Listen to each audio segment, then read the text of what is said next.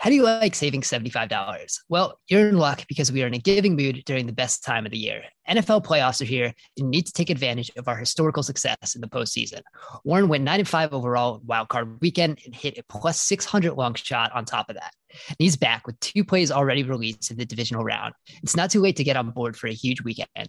Use code SHARP75 when you sign up. That's SHARP75 and you'll get $75 off any package, including the weekly package. Get on board for the divisional round, the entire playoffs. But don't forget to save $75 today with coupon code SHARP75 at sharpfootballanalysis.com.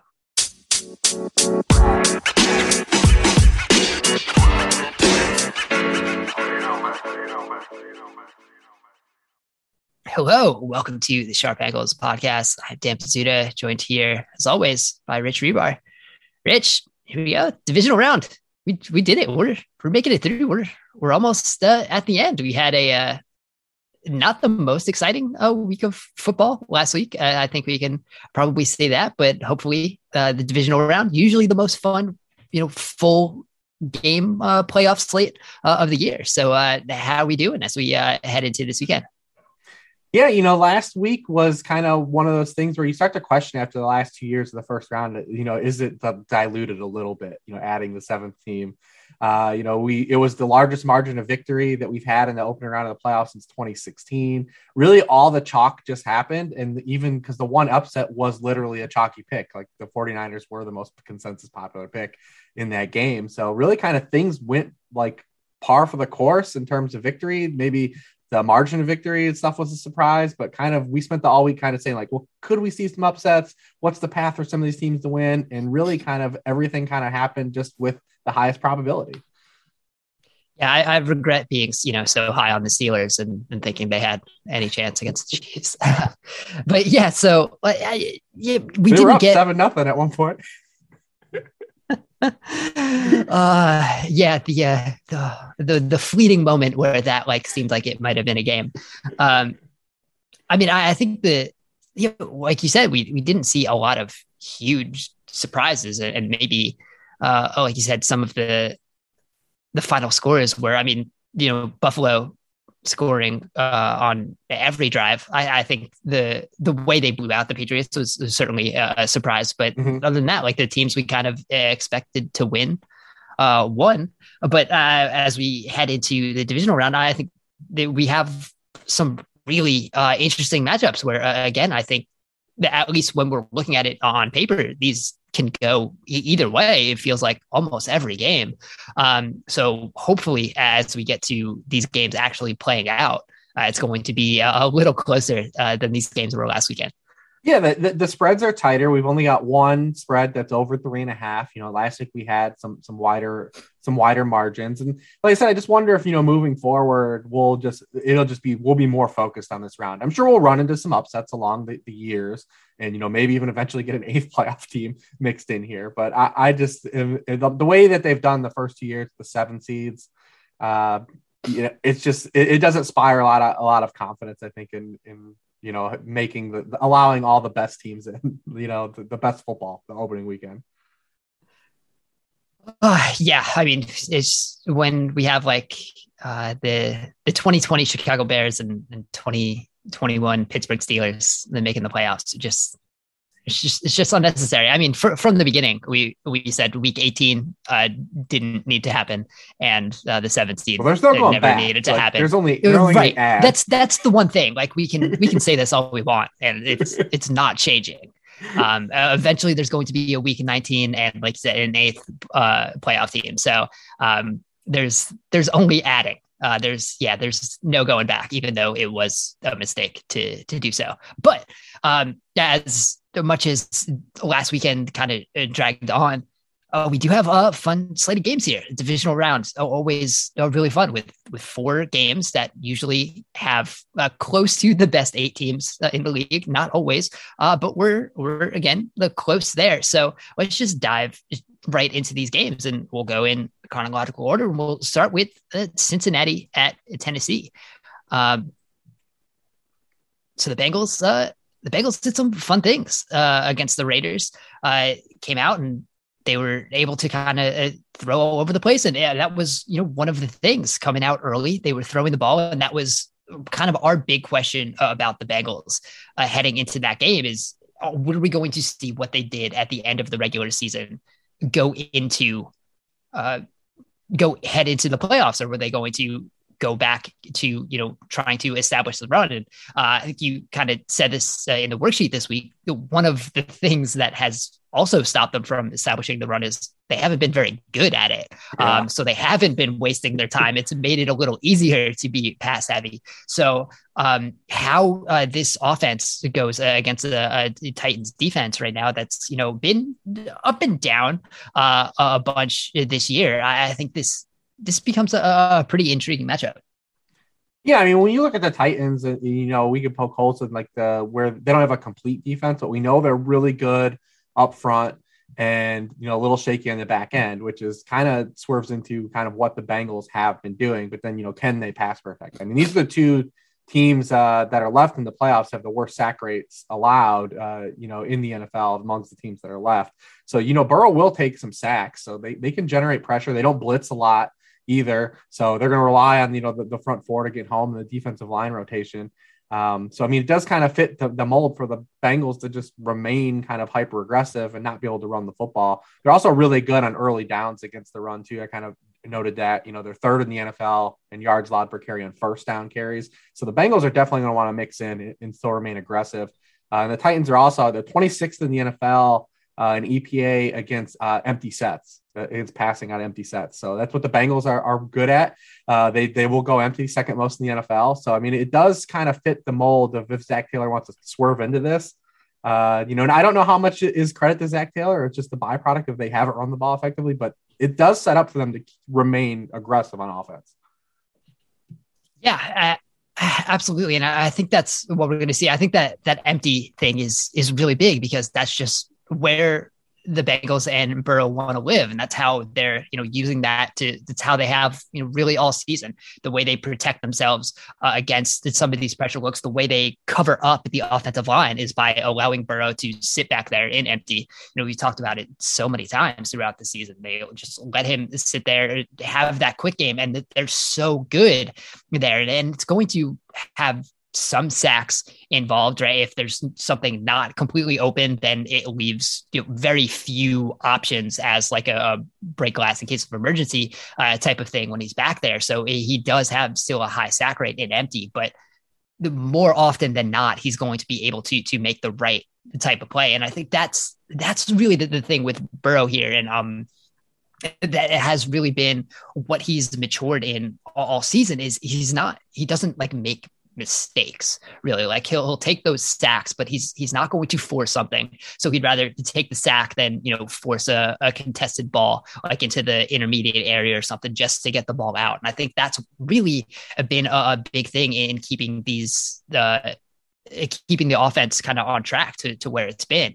Um and you know you have some of these corners that you can you know probably pick on uh, for for Tennessee. So it's going to be and and we kind of saw uh, against the Raiders too. There were you know some plays even when you know Chase wasn't um uh, wasn't open. He was able to go to uh, Uzomah, was able to go to Boyd a little bit. Like Tee Higgins was basically avoided, but we all know there could be a, a Higgins game at at any point. Um, which is, I think, just something that that brings the makes the Bengals offense just so dangerous uh, right now. And I think like the the one thing that Tennessee can probably have is that you know interior pressure when they have Autry on the inside, Jeffrey Simmons there. But I, really think uh, the Bengals between like how they how much they use empty, how sometimes they you know bring Uzomah into to the backfield to have that you know extra like even the seven man protections they're doing like they they go to the two extremes right. They're either just in empty or they have a, a really tight you know seven man protection, but they can still get open. Uh, it doesn't matter uh, if they have so many guys in pass protection. Like these receivers are just continually getting open. And I think that's going to be really tough for this Tennessee defense.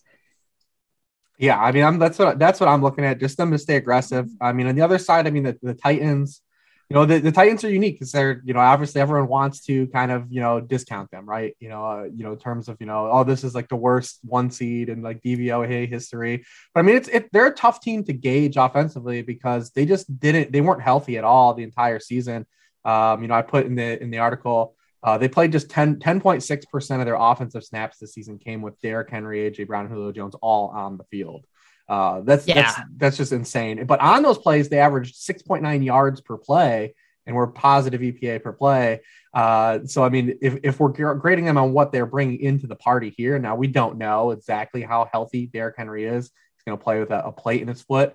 But we know that he can dictate, you know, personnel and how teams, you know, want to defend, especially a team that's going to be hurting at interior defensive line this week, like the Bengals are. Yep. Even getting Trey Hendrickson back, you know, losing Larry Ogunjobi and Mike Daniels is a big deal uh, because you know you look at Ryan Tannehill's you know efficiency with you know eight men in the box, you know having both Julio Jones and AJ Brown in the field, um, it, it's sky high. So it's it's it's you want to judge the Titans basically on what they're putting on the field on Sunday and not necessarily the whole body of work they've had offensively this season just because they were so limited in terms of what they had personnel wise because they were so top heavy on offense and all those guys just missed so many snaps. Right, and that's that's kind of like a bigger conversation uh, about the Titans, and it's one thing we kind of had before the year, and it's probably one we need to have going forward of how the Titans are going to build and, and you know rework themselves after this season because what when you do only have you know 10% of of your offensive snaps with all those players that you thought were coming in but that is you know that that's a feature of what they did. Like that that's not necessarily a bug when you're building around uh, uh you know Julio Jones who's been in and out of a lineup for uh you know the the past couple years. And I think we you know noted that when that trade was made. Um when you're building around a running back who you're giving a billion carries to. Um, like that's that's what you're going to be doing. So, like you said, it, it is a much bigger kind of big picture um, conversation around how the Titans built themselves, but they still ended up with the one seed. They're going to get at least, like you said, some piece of of that full offense back to to what extent uh, we don't really know and I, it's going to be you know, real interesting whether the Derrick Henry thing kind of is it could, could potentially be a bit of a detriment because if he's not 100% healthy, but they still want to run that Derrick Henry offense, uh, where they're you know running really heavy on on first and second down, uh, and then using the play action off it, that that might not be you know their best option if you know Henry isn't hundred percent. Um, so I think that that's going to be a, a real you know thin line for them to toe there and, it's going to depend on you know how healthy um, henry's going to be and what kind of workload they they want to give him. Yeah when, I, I look at henry's like him having him and what he could do for like everything else right? Like lifting all ties not necessarily what henry's going to do in this game but just what he can bring in terms of uh, you know, a- accessing, you know, a ceiling for Ryan Tannehill and AJ Brown and this passing offense if they want to be a little more aggressive. Uh, but we haven't really seen that from them. That, that's more of like how I would envision using it, but I don't know, think that's what Mike Vrabel does.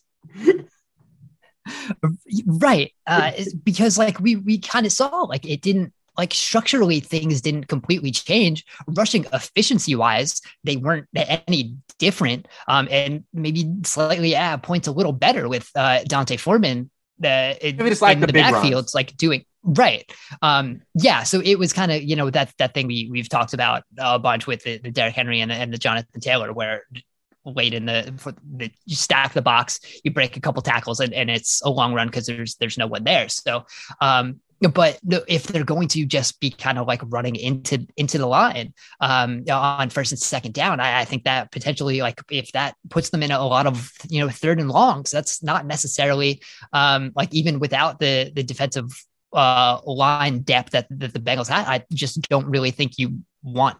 If you're the Titans, you don't want to be setting yourself up in third and long um, all that often. Have Tannehill doing you know the the straight dropbacks. You don't really want to do that. So if they, if they can work in some of the passing, especially when you look at like what you know the Cincinnati corners have been good this year. I think they've, they've done a lot of good things. There's been some flashes, uh, but they, they've played really well to the outside. And I think when you're you know, going to be having so many like inbreakers, I think that puts those corners um, in in a bit of, of conflict there. That's not where they've really been their best uh, throughout the year, and I think that's going to put a lot of pressure on like Jessie Bates if he's going to be sitting, you know, in the middle of the field. And Jessie Bates had like one of his best games uh, last week, and you know, uh, tweeted this out during the game. Like the NFL like media as a whole like spent like years saying like how Jessie Bates is so underrated, no one talks about him, uh, and then he like has this game, and we're all just like, yeah, sure. Um, it's weird. Like Jesse, Jessie Bates was was really good in that game, and I think he's going he's going to have a lot of pressure on him to kind of uh, defend a lot of those. You know, they they like all Tennessee wants to run are the inbreakers off play action, and I think that that's going to put a lot of pressure on Bates if he's sitting in the middle of the field. Like he might be the most important uh, defensive player there because I'm not totally sure if those corners are going to be able to hold up against those specific routes. Yeah, that's where you attack the Bengals, middle of the field. Uh, you know what was about a month ago they played the 49ers, kind of a similar thing. Uh, you know, you know, obviously that they don't have the tight end presence, but it's a lot of stuff. Everything's over the middle of the field with the Titans. That's where you want to attack uh, the Bengals defense. So if Derrick Henry is, if they're able to have some success early in the game, even running the ball without Derrick Henry, who knows, right? Like we're just assuming maybe he comes back to a full augment. But what if they are mixing in and you know D'Onta Foreman's fine, right? Like they're just able to run on this kind of depleted defensive line and open some of this stuff up. Uh, you know that then that that again just kind of adheres itself to attacking uh, that middle of the field and opening it up. So yeah, kind of a, a fun little little cat and mouse game. Yeah, absolutely. And it's Cincinnati 25th in, in DVOA uh, on passes to uh, the middle of the field. Mm-hmm. And so uh, that's you know, that's where the, the Titans just want to live. So um, yeah, I think it's this is a, a fun game, but I, I kind of you know you can see both teams winning this, but I, I this think is I the would, one I have the least amount of of strong stance on. The other three, I feel like I have a, a firm opinion on who wins. This is the one I just feel like is more of a I feel pretty neutral on. I don't know if I'm going to take the over, but uh, I don't like a lot of people are just are on the Titans, so I'm I'm still questionable, but uh, this is the one that I'm more up in the air. Maybe you can sway me. All right, I mean, I just like Cincinnati is more fun. I, I so I think that's why I'm pulling. The Titans have beaten a lot of fun teams. uh, the Titans have never been fun while doing so. So that I think as a as a like a neutral observer who would like you know like a, a more fun um AFC championship game, uh I think the the Bengals put that in. I, I I think the Bengals do just enough on, on offense that I think they have you know just uh, enough mismatches there that I, I, think they'll be able to you know put up points on this defense. And I'm not completely sure uh, you know what this version of the Titans offense is going to be able to do if they can hang uh, quite as much. So uh, I think I'm going to lean Bengals. All right. I mean, listen, I would prefer to, the, the have the more exciting offense win. Um, but yeah. I'm still torn. I'm still torn because you know this is a big jump for the Bengals. Like, just it feels like that was like if you know getting th- to this point is like a huge victory for them. Uh, so yeah, can absolutely. They, can they take it a step further? How how far does this thing go? Uh, definitely, though, you, look at the Bengals setup right now, and you know we've taken our, our, our pokes at Zac Taylor, but as a franchise, you've got a quarterback on a rookie contract for at least two more years. You obviously hit on an elite wide receiver that you don't have to pay for another four years. And you had a second round wide receiver the year prior that is clearly a great, like at least one B, if not a two. Uh, you know, it, the Bengals have set themselves up to really kind of aggressively kind of play things moving forward here. Uh, and they should, especially on Burrow's rookie contract, go all in uh, this offseason. We should see them make significant moves, but that hasn't really been their MO as a front office. So we'll see how they attack it. Yeah. I mean, they, they, you know, spent more in free agency this past year mm-hmm. than, um, than they, they really have like ever. um, and, hopefully that's, that's a sign of, of things, you know, coming forward. And then they brought to. in like they brought in some good guys like Chidobe Awuzie. Uh, have been you know up and down a little bit, but for the most part, been playing well. And Mike Hilton was great uh, as a slot corner. Like they reworked that entire secondary, which is kind of like why they were, especially like in the beginning of the of the year. Um, so uh, hopefully, uh, seeing how well that that worked out for them. Um, you know, we we don't need to like see them they given out like really like huge deals, but I think uh, the way they've been uh, aggressive last year, I think is, is a way they can you know repeatably uh, head into free agency again. So um, that you know exciting offseason uh, conversations that, that we'll have around a bunch of these teams. So let's move on now to the Saturday night game, which you know we kind of uh, talked about and, and, hinted at last week. Uh, kind of potentially a worst case scenario for the Packers if you're sitting uh, as the one seed, having this San Francisco a team that can come in and like run all over you. Um, like the Green Bay has had this nightmare before. Mm-hmm. Yeah, I mean, this is a, a, soft run defense. I mean, they're they're 28th in the NFL explosive run rate allowed, facing you know an elite running scheme. Uh, you know, the the last like the last good running team they faced was the Browns, and the Browns gave them the, the Browns took them to, to the wire. And we saw earlier in the season the 49ers take this team to the wire, kind of overcoming that 17 to nothing deficit and took the lead with 40 seconds left to go in the game before, you know, Rodgers did his Rodgers thing to Davante Adams right. a couple times. Um, so, I mean, the, the 49ers definitely played this team tough early in the year. Last year's game, you can throw out the COVID game. Uh, you know, so yeah, we've got this kind of one Rodgers bugaboo, never beating the 49ers in the playoffs. You'll see that a hundred times, you know, from now till kickoff, or you've probably already seen it a hundred times. But I still look at this team and the Packers are just like they're getting so many guys back.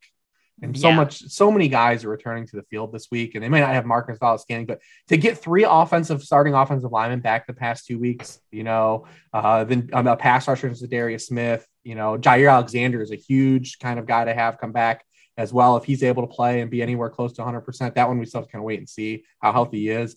But just the amount of players they have coming back, coming off the bye, you know, at home, the 49ers being a little more banged up. As much as I feel like it's easy to, to latch onto just if the 49ers can run the ball. And if they can, like this is feels very much like we did last week, right? If we did with the Patriots and we did with the Eagles, we said, can you weather that initial storm, right? And neither team right. did. They got in a yeah. hole and it was a wrap. That's how the 49ers are going to, if, if the Packers get up in this game that like and then 49ers kind of come out the blocks and put more on Garoppolo's plate, who who knows how healthy he is even at this point. That's how I feel like this game gets away and, and turns really kind of into because it's the largest spread on the slate. This is where kind of that spread plays out. Is if the Packers come out early, they get out to that lead and kind of move the 49ers game script off of being able to play their offense and structure.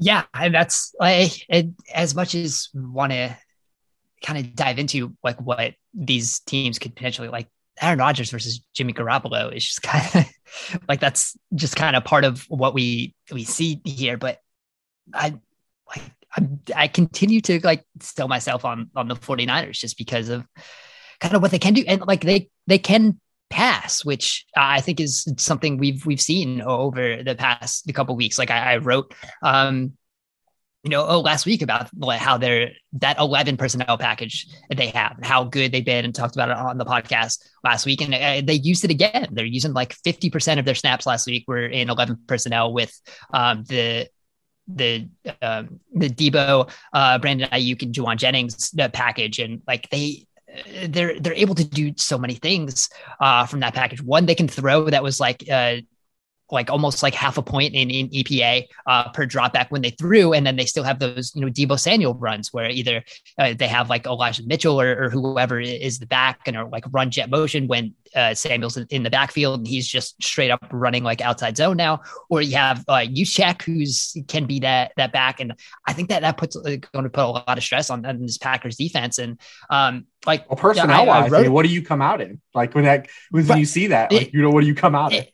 Exactly and that, that's kind of what I, I, I put that in the piece where you know it, teams are, are still kind of running base sometimes against the you know the the 49ers uh, 11 personnel uh, and then they can have these guys that can just you know run down the field and create things uh, in the passing game and then like I George Kittle is the tight end in 11 personnel. And I think we like need to like that, that gets overlooked when like we just like say 11 personnel. So like they just, they have so well, the 49ers many good things George going Kittle for them. thing, so well, because like they didn't they didn't need to though, right? Like it's they had like so many other options. And like, I think that's one of the things that kind of separates this 49ers team from past offenses. They now have legitimate passing options everywhere. It doesn't have to be a George Kittle uh, game. It doesn't have to be throw every pass to, you know, Deebo, which is what it was over the past couple years. Like they had to run because they didn't really have those passing options.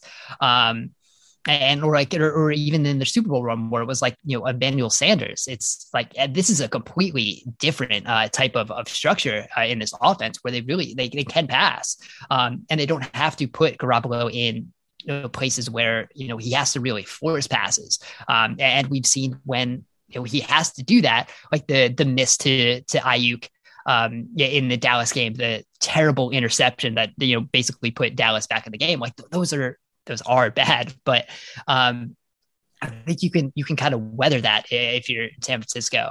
Um, well, you're not going to get the mistakes, right? Like you, you can't play the game that you played last week and count on the team that had the most penalties in the NFL having the most right. penalties in the wild card round and you know takeaways. I mean, the, the, Packers don't turn the ball over on offense. Maybe they might drop some punts, uh, but you know they don't turn the ball over on offense. Only the Vikings turned it over at a lower rate per drive. So if you're the 49 and you have to play a, a, a, as clean of a, lot cleaner game than you did against the Cowboys last week. Yeah, yeah. I mean, there's there's no question about that. And I think like on on the defensive side, I think it's going to be real big whether you know, but both like Nick Bosa and Fred Warner uh, are are able to play. It kind of seems like Fred Warner is is good. Uh, I think he was back on the practice field on uh, on Wednesday. Um, you know, Bosa, it seemed like he was you know, on the field, but still going through concussion protocol. And that's big because, you know, the 49ers, eh, they they do want to rush with four. We kind of thought this defense might blitz like a, a, little more this year, but, but they didn't. They blitzed less than they did um, last year. And, you know, it's it's the kind of give and take with with Rodgers. Like you you don't right. want to blitz him yeah. because he's going to kill the blitz. but when Rodgers is pressured under the blitz, he's been one of the worst quarterbacks in the league this year. And when he is pressured in general, but also when he's you know been pressured uh, against the blitz, uh, negative 0.78 uh, EPA per dropback, which is 30th uh, in the league. The problem is uh, he has the fourth lowest pressure rate when blitzed right. because he's getting the ball out so quickly. And I think that's the Brady, you know, the Brady conundrum.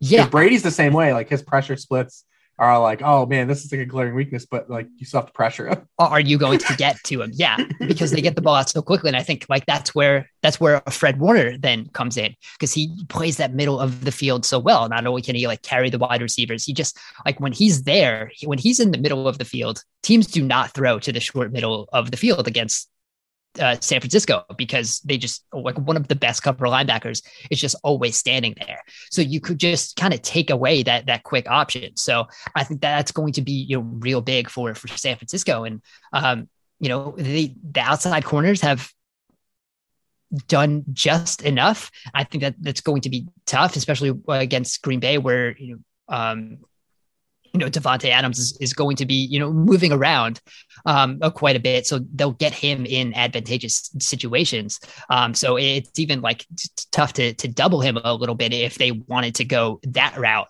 Um, and and try to like have someone else beat you uh, in the passing game, which I think uh, teams have tried to dare the Packers to do it, and then you know you have the the, the one bomb to like an Allen Lazard or something, and, and it happens. But I think you're you're better off you know trying to to do that. Um, so uh, it's it's going to be you know real interesting, Ed. But if if San Francisco uh, can be healthy uh, on defense, I think they they potentially, you know, have enough where they, if even with the, uh, the offensive line coming back, um, you know, they have so many good guys along this, you know, uh, defensive line too. which Guys that are just like uh, coming out. You have like uh, Samson Ebukam, who's you know kind of always flashed in a, a part-time role as a pass rusher, playing well now. Like Arden Key is coming. Um, they they just like develop these guys. Like Arden Key was one of these guys. Like when I uh, look at like uh, sacks per quarterback hit every year, he was always a guy who like had ten quarterback hits, which was impressive, but like one sack.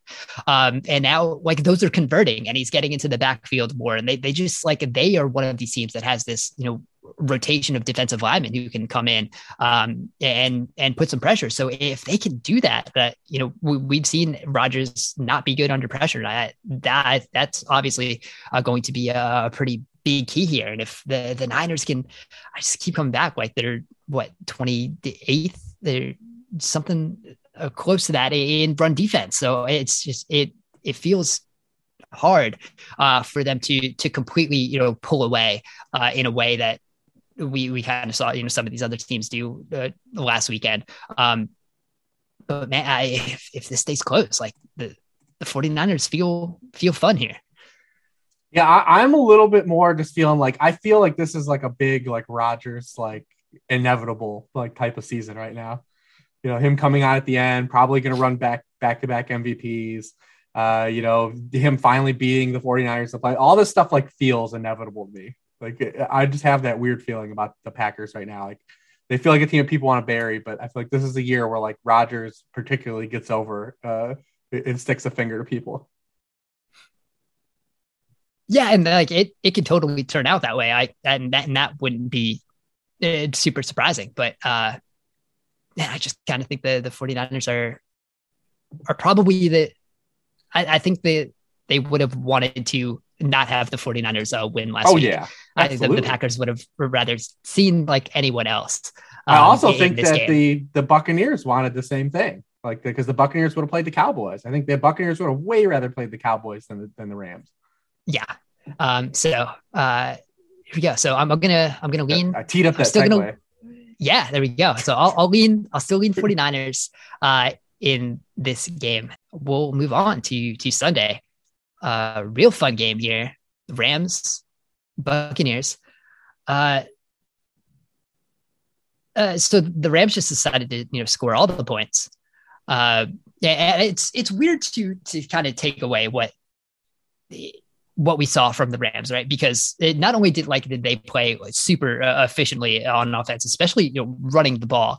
Um, you know, Stafford only had to drop back with 17 times. Um, and obviously, like you're not going to win many playoff games like that. Like that's not going to be the formula they use throughout the rest of the playoffs. Um, and Arizona just completely everything they could have done wrong it went wrong for them. So uh, even like on the defensive side of the ball, there's not a lot we can take away from the Rams. But you know, the Rams have been a very good team, um, and it's going to be interesting. Like it, so, Tampa on the other side, like completely blowing out uh, the Eagles, but.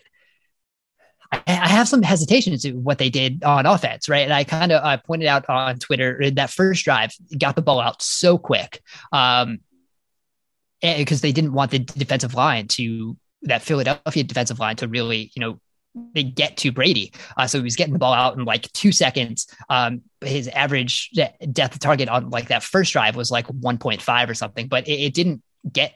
It got higher, but like he wasn't really throwing the ball down the field. Um, per true media, like 80% of his dropbacks were within two and a half seconds.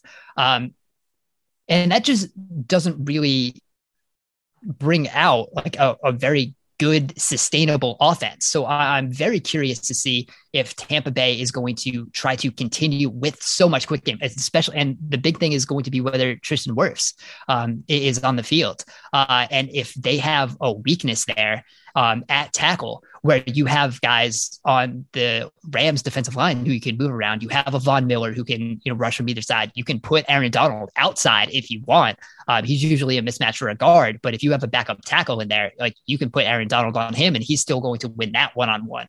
So uh, I think that is that's a huge uh, piece of what this you know Tampa Bay offense uh, is going to look like. And like you can have Gronk stay in, but you don't want to have Gronk stay in because the Gronk right now is your best, your second best uh, at worst pass catcher. Um, so uh, I think that uh, Tampa Bay, like we kind of talked about their their health, and I that is I think potentially going to to play out like real big uh, in this game, especially with how they match up specifically against the Rams defense. I mean, I, with the Rams, it, it all comes down to something we've talked about for months, man. Do they just not turn the ball over? When they don't turn the ball over, they're really good. And a lot of teams you can say that about, but the Rams in particular, when they just don't have the, the bad mistakes, like you see, like they just don't. And the Bills are like this too. Like when you just have you play a clean game, the Chiefs as well, like you just see all of it come together, and you see the ceiling, right? You have the ceiling games. It's not just like some of these teams are like, oh, we won the turnover battle, won this game twenty four to twenty. When these teams don't, when these teams offenses play clean games, they score thirty plus points And that's kind of what we saw, yeah. you know, when these teams played earlier in the season as well. Very a lot of shakeup in both rosters on this, but more so on the Buck side, uh, just offensively, you're down to Mike Evans and Gronk as the only two like functional pieces in the passing game. Yeah, I mean, you, you, it's just what you're down to, and it, it's it's a tough way to live. You're able to kind of scheme that, you know, uh, around the Eagles and Jonathan Gannon. I thought that for as much steam as he's getting, did one of his worst jobs last week uh, especially when you know you only have to defend Mike Evans and you know you have a player that can follow him around and just ignore that. The Rams have a player that can do that too, but they don't necessarily have to have you know Jalen Ramsey kind of shadow him. They could if they want. Um, I would do it if I were them, but they probably won't because they've only done it one game this season. But they did do it in the DK Metcalf game when the Seattle was just down all their receivers. Uh, you know, Tampa Bay's coming in. Cyril Grayson, we don't know if he's going to play. He's got a hamstring. Uh, Breshad Perriman ha- hasn't practiced yet this week. So Tyler Johnson hasn't stepped up and done anything. It's really just those two players. And if the Rams can just kind of weather the storm and, and, and the Bucks can't get enough big plays offensively, it's tough to just a thousand paper cut the Rams like they did the Eagles. And it's going to be a lot tougher for them to score. They're going to need big plays because the Rams are going to have big plays on offense. Uh, it, it, just it all comes down to if the Rams protect the football. I just think that they're going to be able to generate too many big plays in this game to where the Bucks have to. It's tough to just matriculate on a bunch of drives against the Rams, and that's like what this offense basically is reduced to now. Yeah, and it, it I think that really neither of these teams are going to run the ball. The, the Rams might try, and the, the, the both teams might try, but no one's going to run it effectively. Yeah, and uh, that's I think uh, going to be uh, a, a, big thing here, and, and how Tampa goes about that that short, quick passing game, right? Because like that's where you can get the Rams if you want to work them, uh, especially if Ramsey is going to be on Mike Evans, right? And he's going to stay on the outside, then that opens up the middle of the field even more and kind of puts the linebackers um, in a place. And like if you're picking a position where you would want to pick on the Rams defense, you probably want to pick on on those uh, off ball linebackers who are kind of well, you know rarely on the field, but and kind of uh, there's there's a reason for that. Uh, right, and that's kind of what made you know Jalen Ramsey playing that like slot star position so valuable during the regular season. It put him closer to the middle of the field, put him closer to the ball, uh, and he was able to make you know some more you know uh, like downhill uh, type plays. Uh, but if he's going to be on on Evans, which I think makes a lot of sense because, like I said, there's really no other option at, at receiver, so just lock him down. Um, can you uh, pick up uh, you know enough yards? Can you sustain enough offense by like checking down to Leonard Fournette. Like is this this could be like a, 10 catch Leonard Fournette game uh, if they they need it to be. But can you sustain uh, enough of that offense, especially if the Rams are going to be putting up some points on on the other side? Um, like is this like can can you live that way? And I'm I'm not sure how much the, the bucks can do that. And i just kind of think that those injuries are going to keep up to them and like you you're probably going to need a, big Gronk play like down the middle of the field but like how how many of those are they going to be able to get? Yeah this this this game i'm, I'm really excited for. I know that the both sunday games are kind of the more appealing to the general public but yeah this game in particular i think the rams have been undervalued coming into the postseason um, I don't really love them if they have to play the Packers, but I do kind of like their the way they set up against the Buccaneers uh, on both sides of the ball. I think it's being aggressive, uh, aggressive offense. I think we'll, they, we've seen McVay swerve more into like a power run game recently, but I do think it sets up to where they're going to have to throw the ball early. I mean, the Bucks we saw they get their guys healthy, and you know obviously the the game script helped, but the Eagles did nothing running the football before that game got out of hand either think their opening play, Miles Sanders got nine yards and then just lost yards on like every carry afterwards. Um, I just don't think it's going to be even with Cam Akers had the best looking three yards per carry on Monday night uh, that you can imagine. Um, I don't I don't think it's a game where the the Rams are going to really line up the football and run on the interior of Tampa Bay like they have been on other teams. They tried, remember in week 18, they played the 49ers and tried that and it didn't work at all. Uh, yeah. and, and, it ended up being a problem. So you know, I don't think that that's the way to approach things. If you're if you're Sean McVay, we'll see what he does here. But I would I would open it up with Stafford early and make this make this a big Matt Stafford game. And if he plays a clean game, uh, you've got advantages everywhere. I mean, Cooper Kupp has got a, a, tremendous advantage over one of the teams that's been the worst at guarding slot receivers the entire year in Tampa Bay.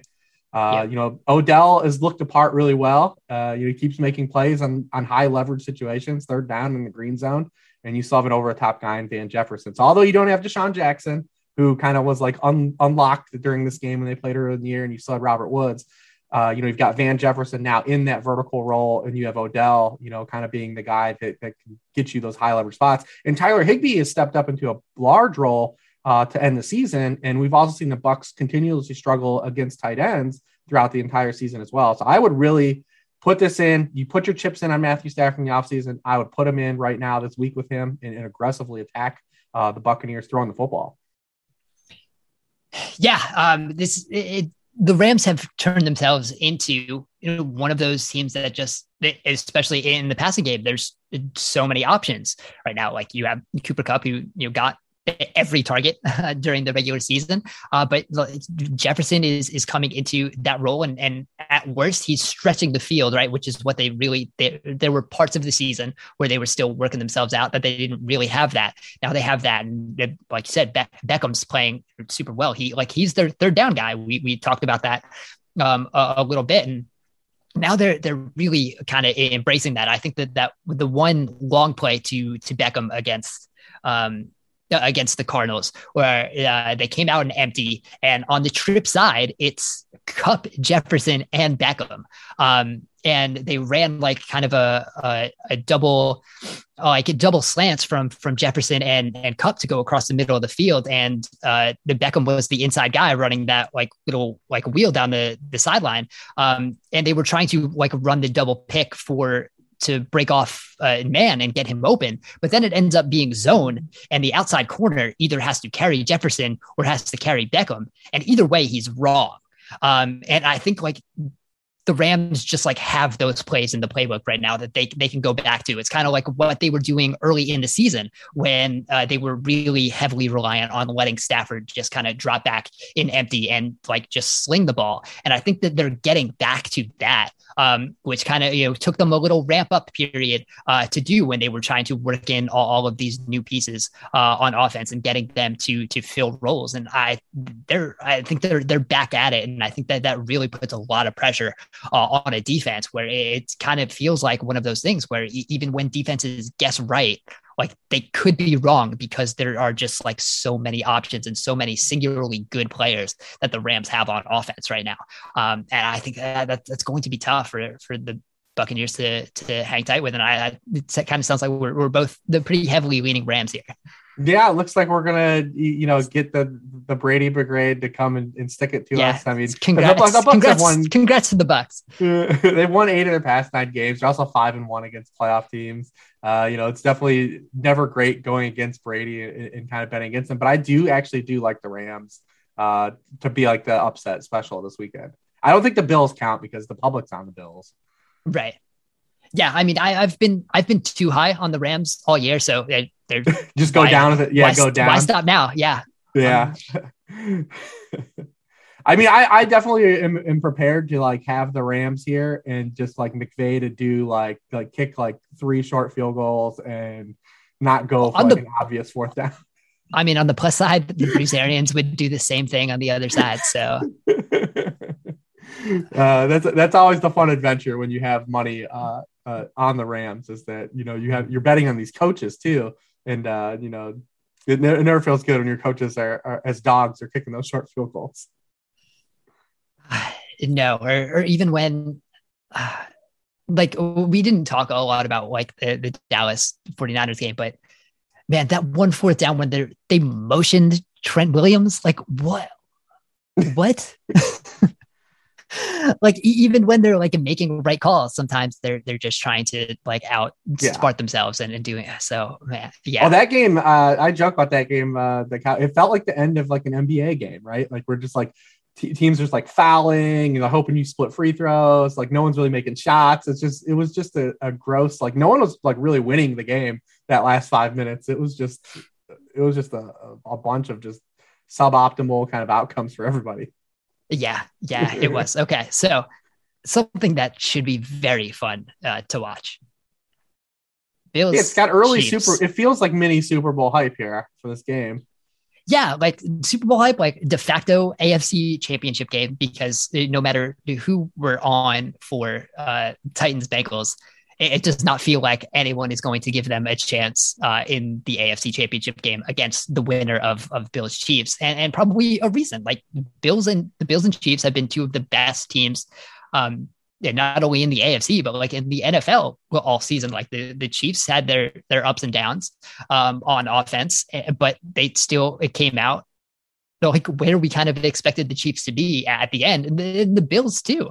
Um, you know, we've had the the crazy Josh Allen variants. Like when I wrote uh, about uh, Matthew Stafford uh, before the playoffs, I was kind of looking at the, the volatility of some of these quarterbacks, and, and Josh Allen had eight games with negative EPA. um, but also when they are at the top, like they can score on every drive. Um, so it, I, it, it's just like I just want to like sit back and, and watch this game because it, it just feels like the, this is going to be like the the it, not even like the the, the heavyweight um, uh, like a, it's not a, a, heavyweight where like these these two like big teams are going to be like you know throwing blows. Like this is like a um like a wrestling like luchador uh where we're we're where we're seeing like crazy flips and uh and like some of the like the insane like stunts for for like 40 minutes. Um and that just kind of feels like what we're like this is going to be the, like this fast paced thing where we just want to like the most creative offense we can potentially see um like in a game on two sides and it just seems like it's going to be a lot of fun yeah, I mean, you get the teams that are first and third, and, and you know, uh, you know, punt rate in the NFL in terms of not punting per drive. Uh, you know, we also have this kind of the, the, thing I talked about last week. You know, about the this this historical trend. I mean, the Bills beat the beat the Chiefs by 18 in the regular season, and teams that have won by 17 or more points uh, since 2008, uh, you know, have come back and you know won, uh, you know, 15 straight in the postseason. Um, you know, it, it's those teams are three and 17 that lose in these games in the in the rematch. Uh, the t- even the divisional round, those teams are one and eight. None of the home teams have won. The Bills beat this. They structured this team to specifically combat and play the Chiefs, and it yep. worked out in the regular season and now they're gonna put it to the test with with more with more at stake here on the line. They knew this was coming. Like they knew, like they have to beat the Chiefs, and they beat. They structured this team to beat it, and they beat them once in in week five, but now you have to beat them in week nineteen. They're 18 or 20 now. We're in week 20 now. They're losing track of it, but you're probably not going to get four turnovers again if you're the Bills. I would assume you're not. Uh, that you might, but I would assume you're not going to get four turnovers like you had in that game. Remember that was the game that had like the hour and a half delay. Like uh, if, you, if you remember, it had like a, a, huge delay on Sunday night because uh, like a thunderstorm. It was a weird oh, game. Right, right. Yeah, it was a weird game uh, in the rain, and so I don't think you're going to get all those turnovers for the Bills. But I still have more faith in the Bills' defense getting more stops than I do the Chiefs' defense. This Chiefs defense is getting a lot of like they turn things around and they've done a good job of, of getting a ton of turnovers. But when you look at like who they've played to end the season and the good quarterbacks they face, the two good quarterbacks that they've played to end the season absolutely killed them. Justin Herbert and Joe Burrow. Uh, you know, if you're not going to get turnovers and you're not going to be able to generate those plays with your hyper aggressive defense, I mean, it's it's going to be tough. You're going to need those high variance Josh Allen plays that you brought, mentioned to go in your direction. Um, because it's one thing when you're beating Ben Roethlisberger twice and you're hanging on and beating Drew Lock by four, or you're beating Derek Carr twice, you're beating Teddy Bridgewater. That's, that's who they, these are, those are the quarterbacks they faced after the bye week. Uh, you know, and then you know you faced J- Justin Herbert and he puts 34 up on you in a game or 28 when they could have easily, you know, if they a couple of those high variance fourth downs go their way, they're scoring in the 40s. Burrow put up 500 yards and scored 34 points. So I mean, I just have a little more faith in the Bills generating a stop or two here than I do really the Chiefs. They're gonna need the the Josh Allen hair on fire experience to kind of that's the one thing that can get in the way of the Bills offense. Because I just don't think the Chiefs defense and the way they they play, we can get into the weeds on that too aggressively, really suits them well here against the Bills.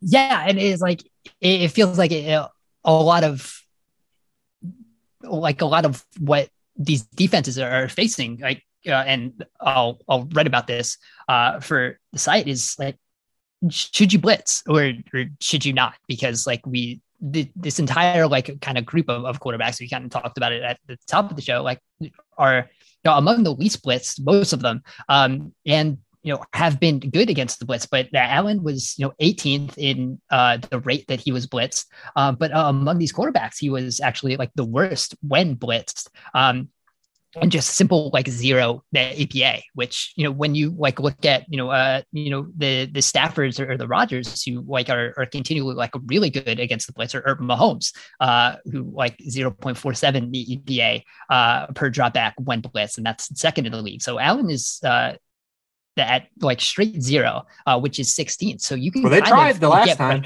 They, so they tried all yeah, three so times. that's that's that's one of the things because if you you blitz Allen, you can potentially get there, but uh, when a play gets to like four seconds after the snap, there's no better quarterback in the league than well Mah- Mahomes and Allen.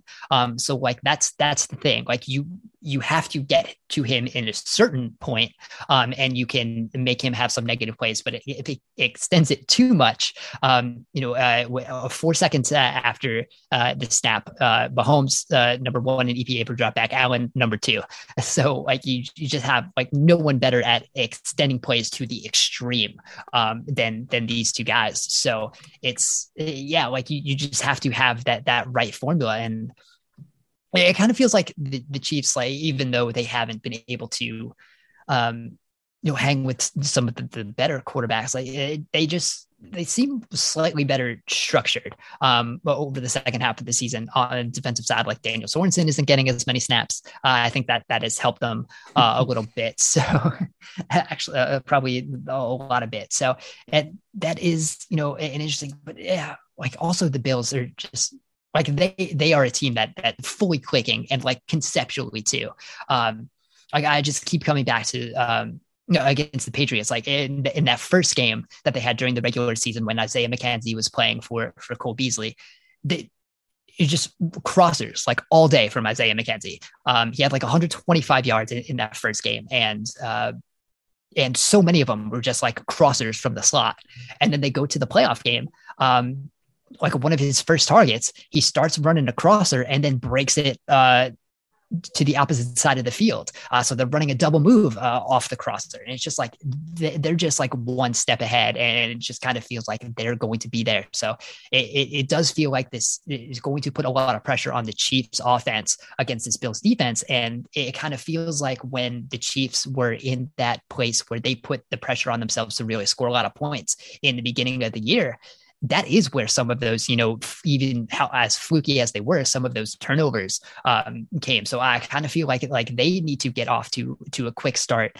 Um, you know, have some of those, you know, well designed throws to kind of get them in, in a rhythm a, a little bit, or it might seem like like that's where they were in mistakes when they kind of like really put pressure on themselves uh, to to score points, which is what what we saw a lot over the the first stretch of the season. Yeah, you look at it, uh, Spagnuolo, they, they blitzed him, uh, Josh Allen, 40% basically of his dropbacks all three times they played the past two years. And the last time they played, he blitzed, they blitzed him 40% of, of the time, but only pressured him on eight of the 30 dropbacks. Like that's just, yeah. That, that, and that was a killer. He was still, he was still bad when they got home. He was only two of seven under pressure, but when they didn't get home, they got absolutely eviscerated. And uh, so you're going to have to get home if you're going to be aggressive. It's one thing to blitz, but you got to, the blitzes have to get there too.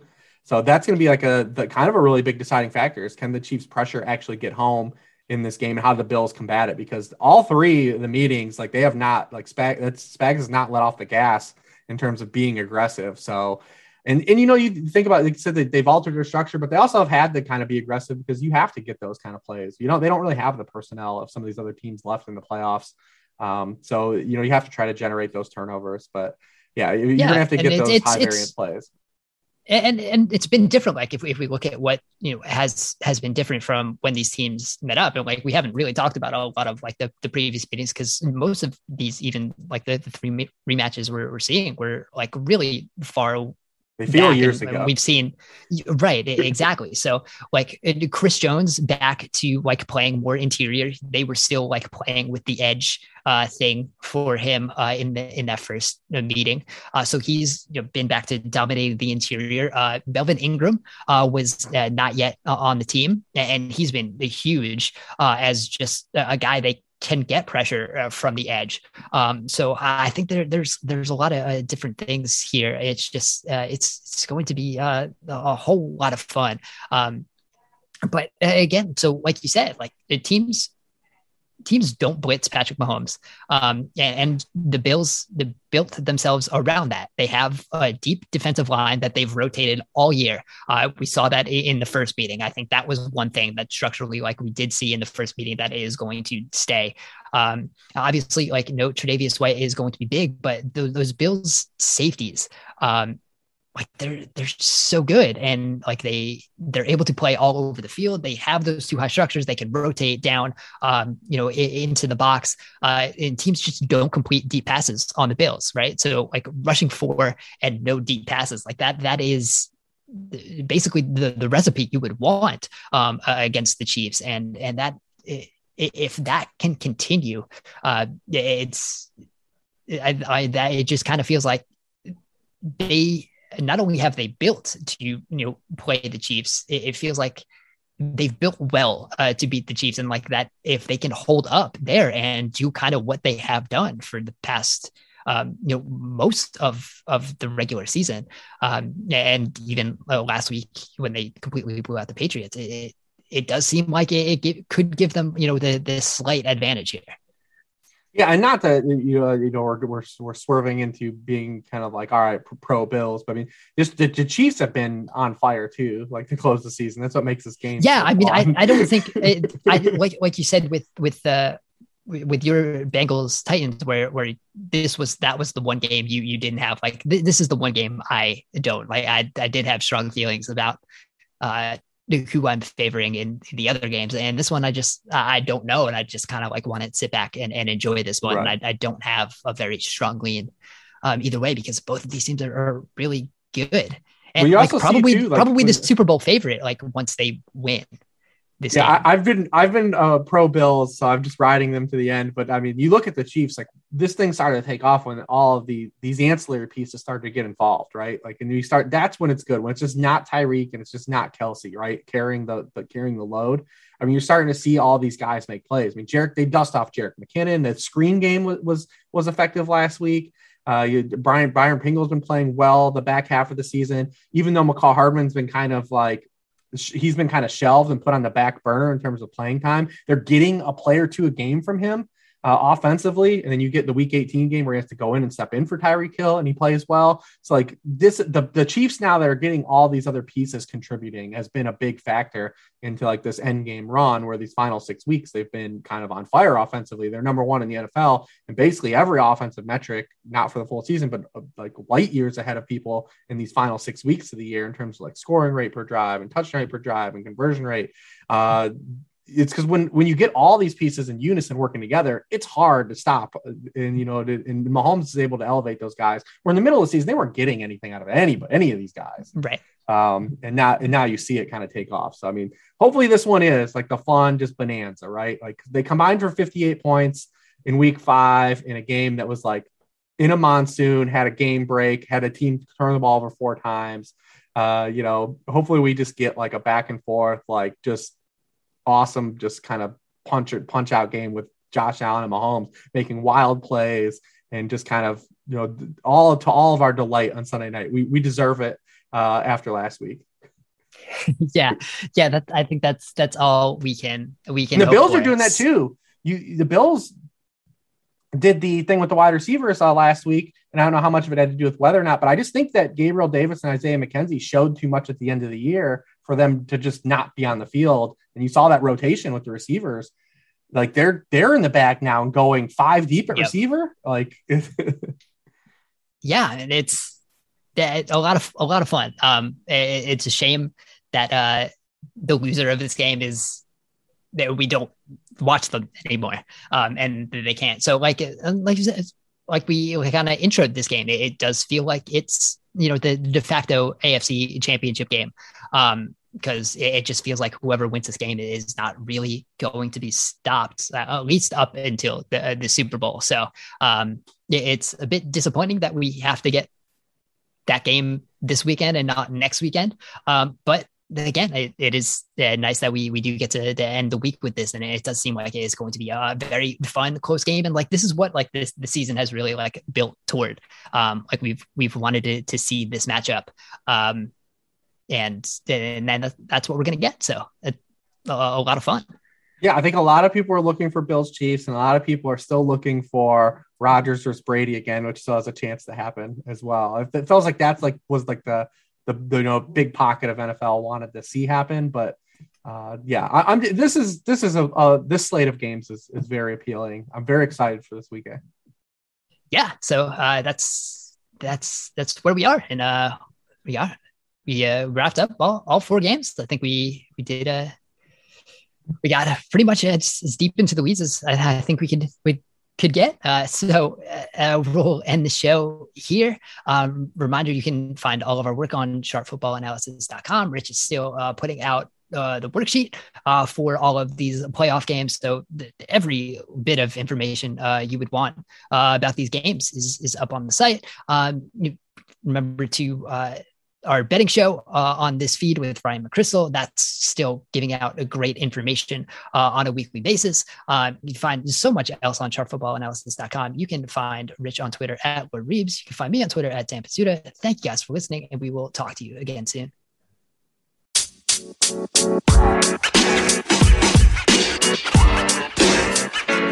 You know, man. You know, man.